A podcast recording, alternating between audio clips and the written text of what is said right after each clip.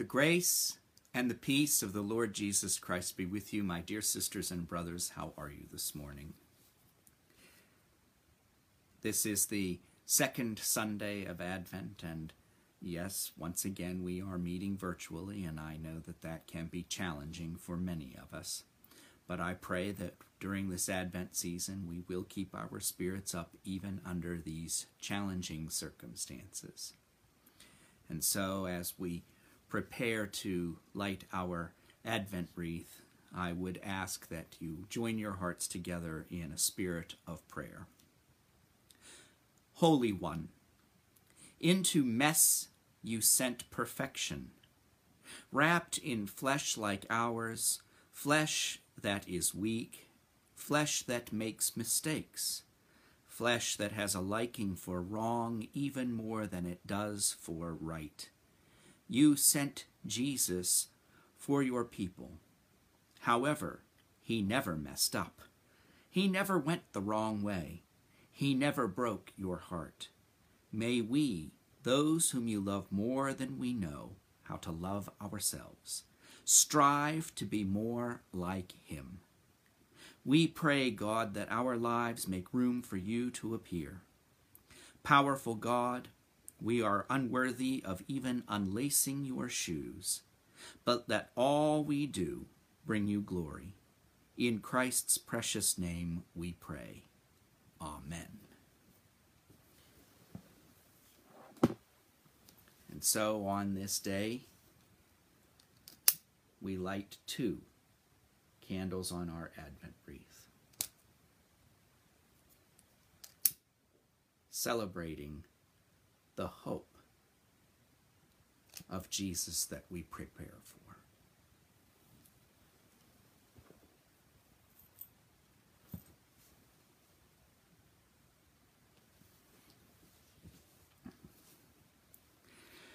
Let us join our hearts together for our opening prayer. Merciful God, who sent your messengers, the prophets, to preach repentance and prepare the way for our salvation, give us grace to heed their warnings and forsake our sins, that we may greet with joy the coming of Jesus Christ, our Redeemer, who lives and reigns with you and the Holy Spirit, one God, now and forever. Amen. Our Old Testament lesson this morning comes from the prophet Isaiah, chapter 40, verses 1 through 11. Comfort, O comfort my people, says your God. Speak tenderly to Jerusalem and cry to her that she has served her term, that her penalty is paid, that she has received from the Lord's hand double for all her sins. A voice cries out, in the wilderness prepare the way of the Lord, make straight in the desert a highway for our God. Every valley shall be lifted up, and every mountain and hill be made low. The uneven ground shall become level, and the rough places a plain. Then the glory of the Lord shall be revealed, and all people shall see it together. For the mouth of the Lord has spoken. A voice says, cry out. And I said, what shall I cry out? All people are grass. Their constancy is like the flower of the field. The grass withers, the flower fades. When the breath of the Lord blows upon it, surely the people are grass. The grass withers, the flower fades, but the word of our God will stand forever. Get you up to a high mountain, O Zion, herald of good tidings. Lift up your voice with strength, O Jerusalem, herald of good tidings. Lift it up, do not fear. Say to the cities of Judah, here is your God. See, the Lord God comes with might, and his arm rules for him. His reward is with him, and his recompense before him. He will feed his flock like a shepherd. He will gather the lambs in his arms and carry them in his bosom, and gently lead the mother sheep.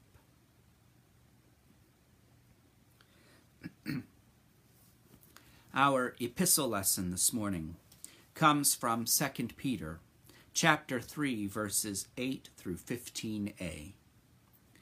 But do not ignore this one fact, beloved, that with the Lord 1 day is like 1,000 years, and 1,000 years are like 1 day. The Lord is not slow about his promise, as some think of slowness, but is patient with you, not wanting any to perish, but all to come to repentance. But the day of the Lord will come like a thief, and then the heavens will pass away with a loud noise, and the elements will be dissolved with fire, and the earth and everything that is done on it will be disclosed. Since all these things are to be dissolved in this way, what sort of persons ought you to be in leading lives of holiness and godliness, waiting for and hastening the coming of the day of God, because of which the heavens will be set ablaze and dissolved, and the elements will melt with fire. But in accordance with his promise, we wait for new heavens and a new earth, where righteousness is at home. Therefore, beloved, while you are waiting for these things, strive to be found by him at peace, without spot or blemish, and regard the patience of our Lord as salvation. So also our beloved brother Paul wrote to you according to the wisdom given him.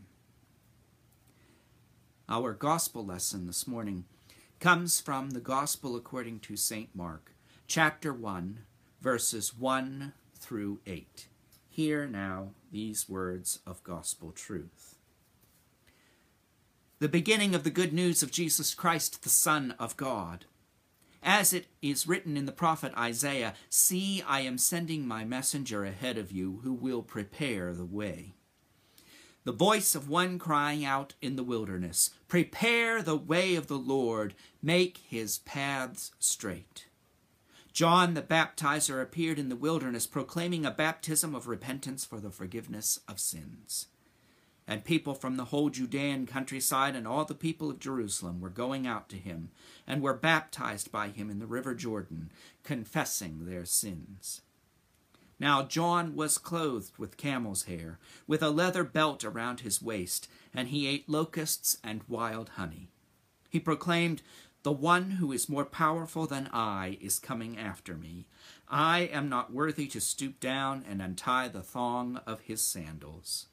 I have baptized you with water, but he will baptize you with the Holy Spirit." These are the words of Scripture which give testimony to the truth who is Jesus Christ, the Word of God. Thanks be to God.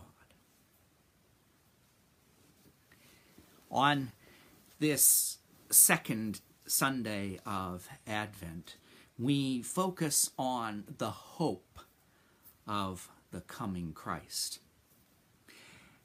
And I know that these can sometimes be difficult times for us to have hope.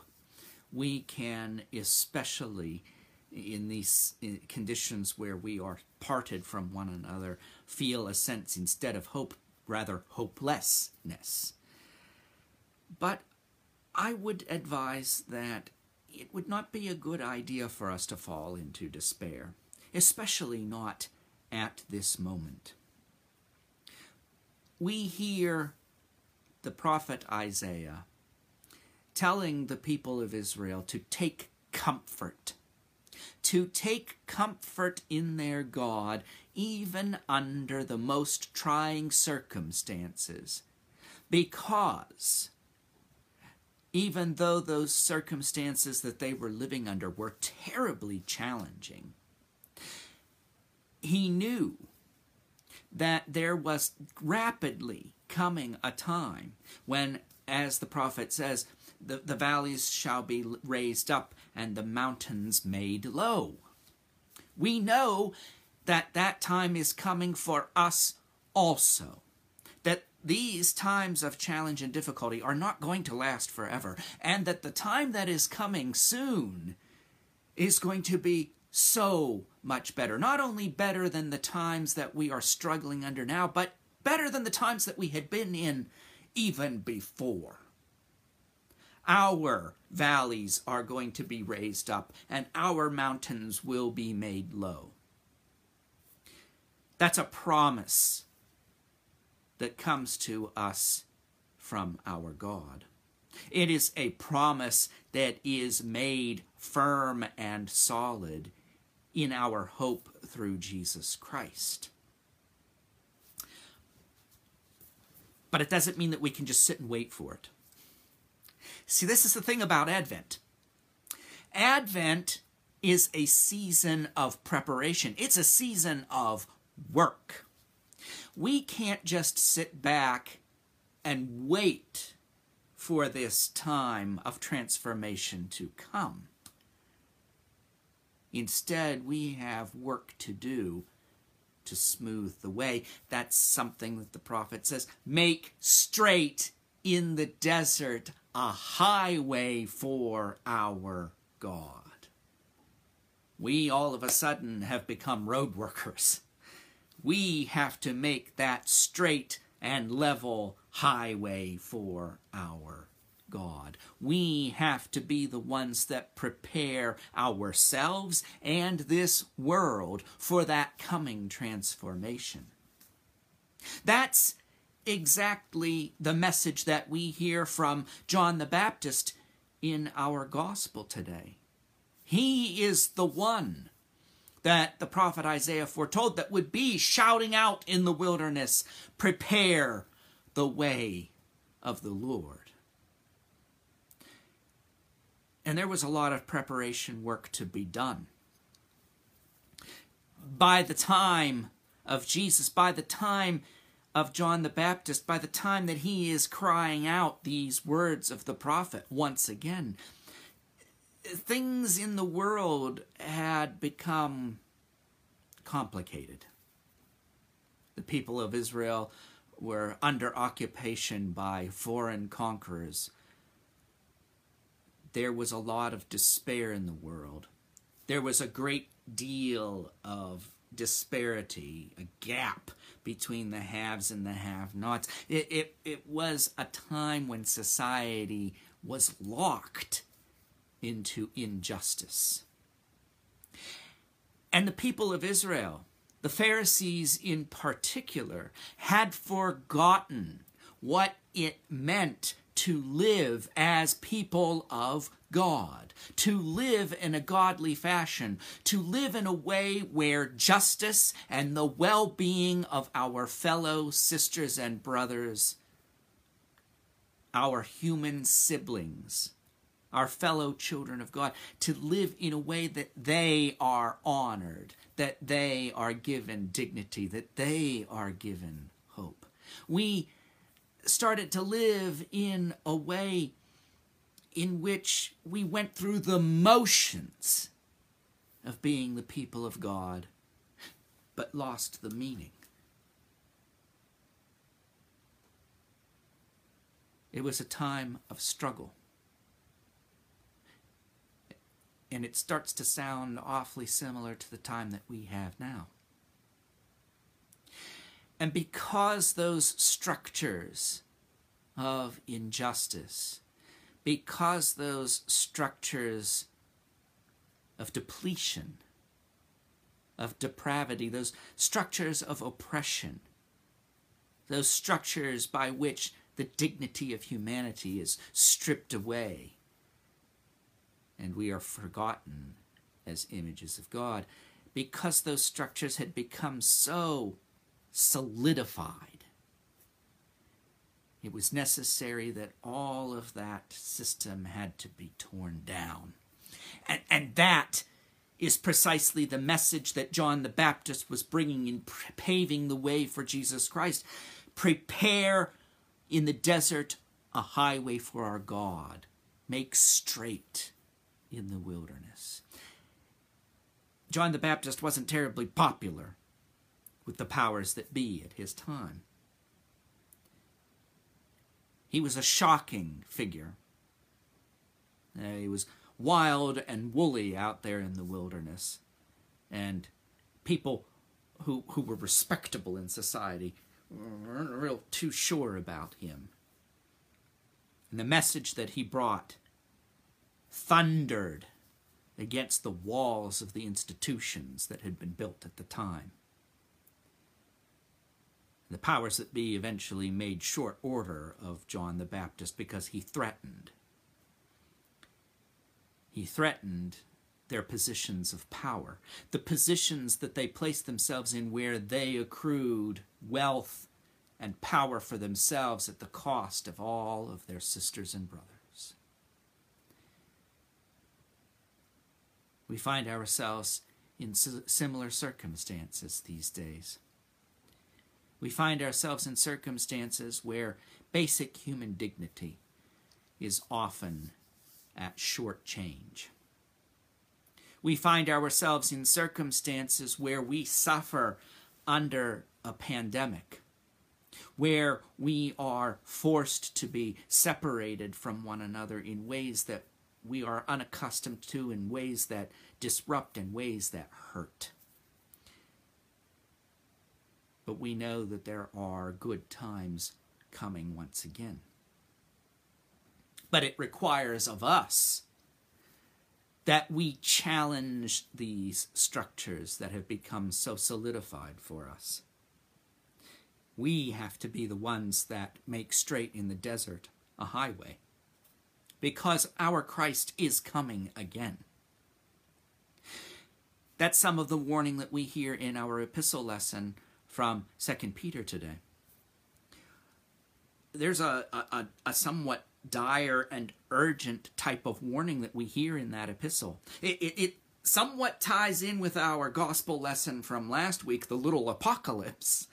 We hear Peter warning us that, there's coming a time when Christ is coming and everything is going to be torn down. The heavens and the earth are going to be dissolved in fire and the elements will melt. I mean, that sounds pretty radical.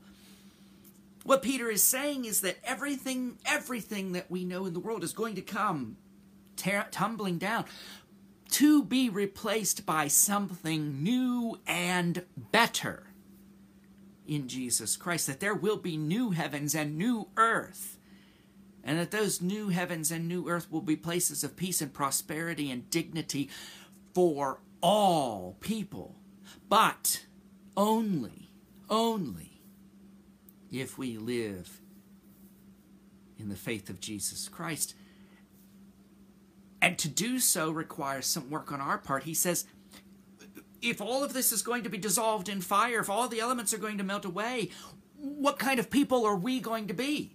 How will you live your life? Will you live your life as one who prepares and is worthy of these new heavens and earth? That's exactly the message that we get today. That's the message that we heard from the prophet Isaiah. It's the message that we hear from John the Baptist in our gospel. It's the message that is re-emphasized by Peter. What kind of people will we be? How will we live our lives? Will we live our lives in a way that we bring comfort to others, as the prophet says? Will we be the ones that live and work in this world to make straight a highway in the wilderness? Will we be the ones that challenge the solidified walls of the way things have been, even when those ways shouldn't be?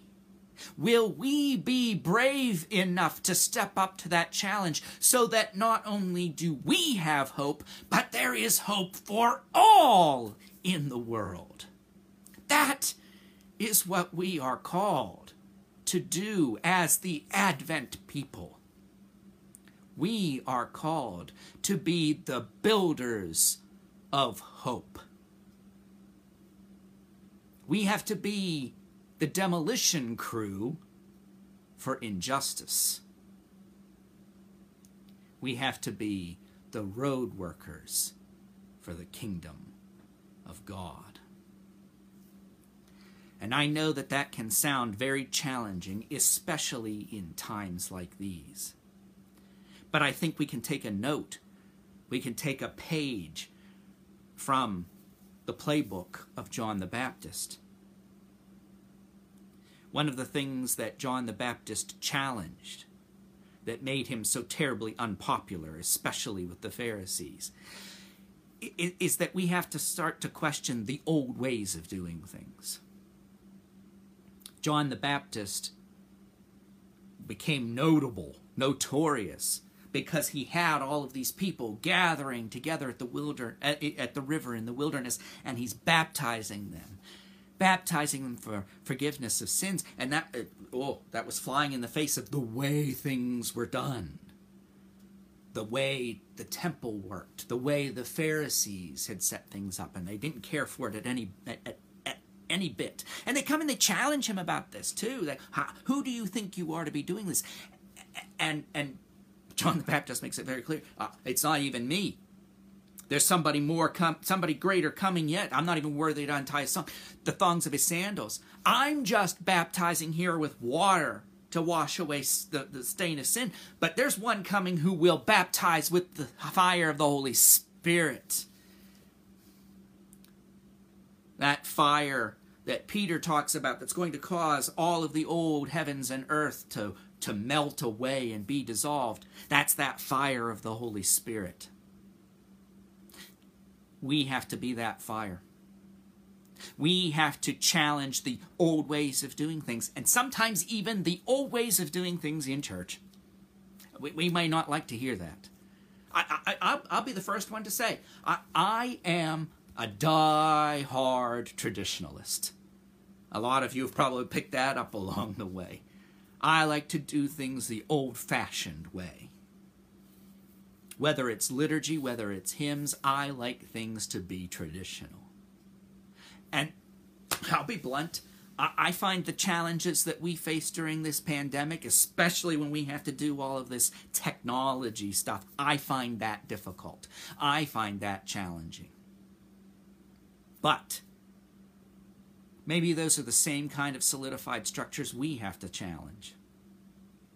Maybe those are the same sorts of things that we have to learn to set aside and say, there needs to be some new ways of doing things, especially if we are going to be paving the highway for our God into the next century.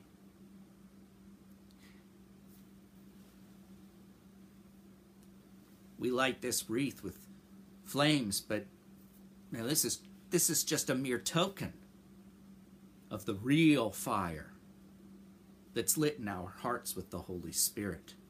A blazing furnace that will melt and dissolve anything that stands in the way of building the kingdom. That's what we have to do. We have to be the ones that tear down the obstacles. We have to be the ones that clear away the brush. We have to be the ones that build that nice, smooth, straight interstate into the kingdom of God. That's the only thing that can bring hope, not just to us, but to a very weary world. That's the task that we have at hand.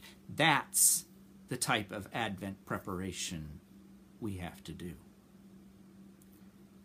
And as long as that fire of the Holy Spirit burns in our hearts, we will have the power and the wherewithal to get the job done.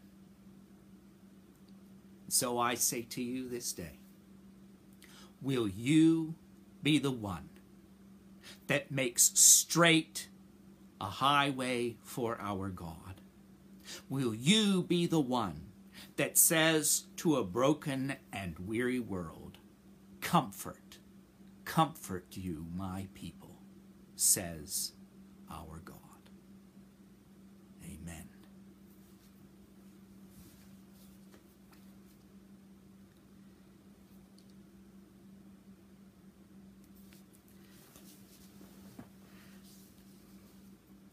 I know that this time has been challenging for us, especially with our ongoing church closure. But I would encourage you to keep up that hope. Now, I know that for some of you, there may be questions about why we feel it's important to be locked down right now. I know there are some of you that are questioning how wise or necessary that decision might be. I don't like it any better. What I would say to you is, first of all, have some trust in the leadership of your churches. This was a decision that was not easy to make, and it was one that was made in conjunction and consultation with the leadership across all three churches of the charge. And there was a lot of heartfelt thought and discussion put into the decision. None of us made the decision lightly. None of us wanted to do lockdown. However, in light of certain circumstances that have come this week, I feel that it was a wise decision for us to make. As some of you may already know, we have had COVID touch our parish now. There have been at least 5 individuals directly affected, if not infected, by COVID within the parish. And in some cases, those individuals are desperately ill. And I think it is necessary that we do maintain this lockdown for the safety and security, the health and the well-being of all of those in the parish. We are not alone in having to do this either. I know that there are some of our neighboring churches that have not locked down at this point. They may not be experiencing the direct touch of COVID the way that we have. Indeed, one of the factors that we took into consideration was that we wanted to keep lockdown at arm's length until we had someone in the congregation that was infected, and then we decided that was probably the time that we did need to shut down again. There were, in our district, 32 churches closed from COVID last Sunday. That's a third of the churches in the district. None of those churches made that decision lightly. And I would encourage you that, as discouraging, as painful as this decision has been, to understand that it has been done with the best of intentions in mind. We don't know how much longer this pandemic will last. I will speak a word of hope. There are vaccines that appear to be coming soon, and I do pray earnestly that those vaccines will be something that help end this time, that we can get back to worshiping as we have been accustomed. So I would ask you to keep hope, but I would also ask that you exercise a degree of patience as well. Understand that the leaders of the church that made the difficult decision to do lockdown did not do so out of maliciousness, did not do so in a way that was meant to be harmful. It was really a decision that has been made with the best of intentions and with the well-being of all of the parishioners in mind, especially those of our congregants that are ill or elderly and most vulnerable. I truly, truly do not wish to see any one of us succumb to this deadly disease. And so I pray that we will continue to try and love and protect each other as best we can, even when those are under circumstances that we find personally objectionable. And so it's with that kind of a spirit that I would ask you to hold one another in thought and prayer this day. There are some prayer concerns that have been brought forward to me this week that I would like to share with you at this time. I would like to, first of all, ask that you hold the family of Denny Bump in prayer. Denny passed away this week from the complications of a brain bleed, and we need to hold the family in prayer. And in particular, I would ask that you hold Denny's sister Dixie, our charge secretary, in prayer, because I know that she mourns this loss of her brother deeply. And I would also ask that you keep Dixie and Uggie and the rest of the family in prayer, as they themselves are recovering from the lingering effects of COVID. I would also ask that you keep Diane Bowles' brother, John Harris, in prayer. He is in the intensive care unit at Clarion Hospital with COVID. I would also ask that you keep Marlene Walburn, a parishioner at the Center Church, in prayer. She has been hospitalized at UPMC Northwest here in Seneca, also with COVID. And Marlene, in particular, is suffering from severe symptoms of the COVID infection. And so I think it is critical that we keep her in prayer. I would also ask that you keep a friend of my family in prayer, Kayla Malone. She is suffering from some issues from cancer, and and we need to keep her in prayer at this particular moment in time. I would also like you to lift up, as rather a concern, a joy.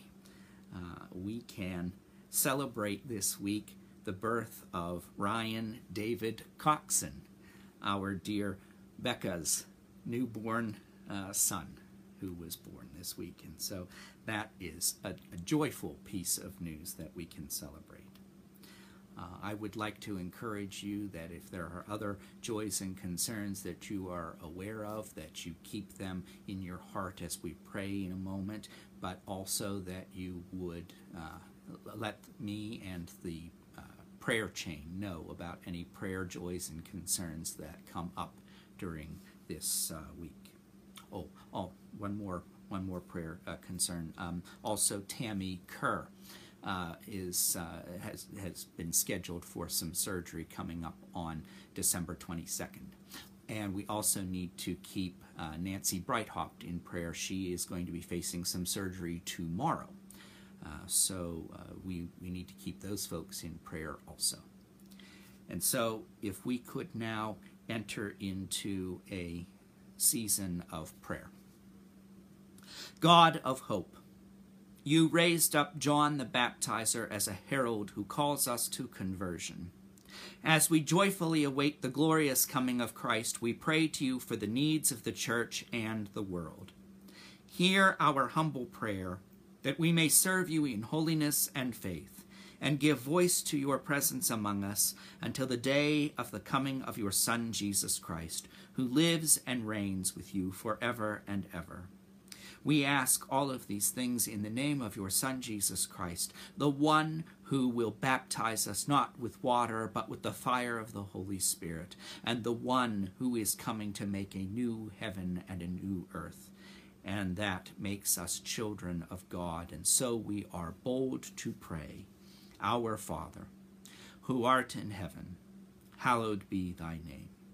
Thy kingdom come, thy will be done, on earth as it is in heaven. Give us this day our daily bread, and forgive us our trespasses, as we forgive those who trespass against us. And lead us not into temptation, but deliver us from evil. For thine is the kingdom, and the power, and the glory forever. Amen. I would like to remind you that you can send your tithes and offerings into the respective church treasurers. And I would ask that at this moment we enter into a time of gratitude in our hearts. God of hope, You call us from the exile of our sin with the good news of restoration.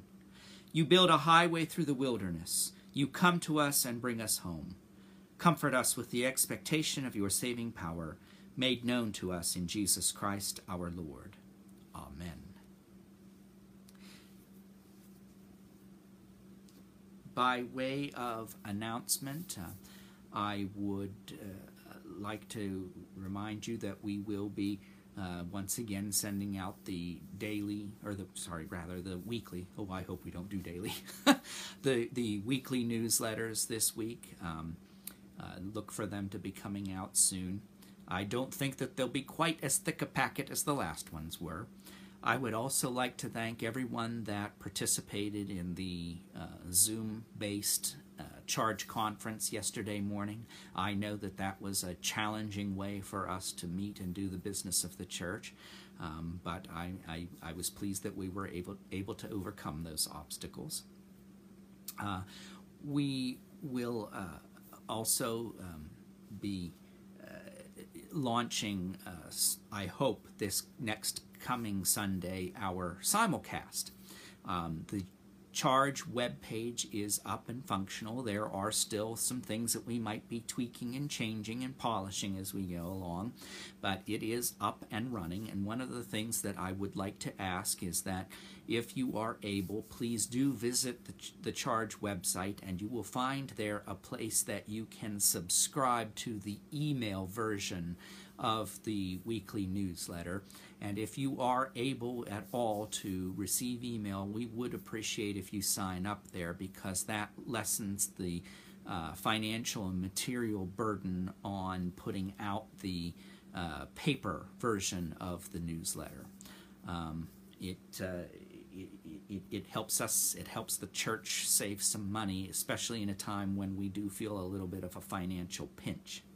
That said, we are also exploring the possibility of doing a simulcast next week. We'll have to see getting some of the software kinks, the computer kinks worked out this week. But we do have a YouTube channel now that is functional. And if you go to the church website, there is a link there that will take you to the YouTube channel, which you can subscribe to that also. At the moment, we have been posting the old videos of the online worship services, but we are hoping that possibly, I'm saying possibly, this next Sunday, we will be able to have the live broadcast on both Facebook and YouTube at the same time. So we'll see if we can get some of that worked out. A note on Christmas Eve, we are going to try to have a drive-in Christmas Eve service on the 24th. It will be held at the parking lot of the East Grove Church. It is currently scheduled for 7 p.m.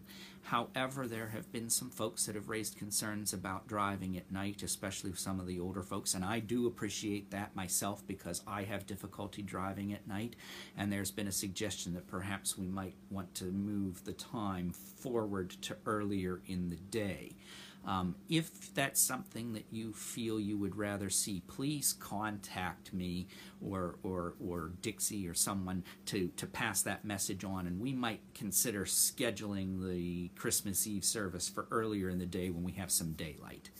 Also, and again, this is purely optional, we're asking that if you would like to do so, please decorate your car in a festive fashion for that evening, so that we can keep up the spirit of the season. I'm seeing a little, I'm not real good at the Facebook thing, but I see there's a little scroll here in the corner, and Kayla's asking about the possibility of Zoom Bible study. And you know what? That's something we can look into doing. We did the Zoom coffee clatches last time, and there were some folks that were able to participate in that, and I know that we're missing the Bible studies, especially because we had 3 of them going. Yeah, we can look into doing that.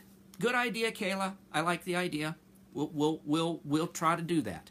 In fact, you know what? Zoom Bible study might be something that'd be interesting to do even outside a pandemic.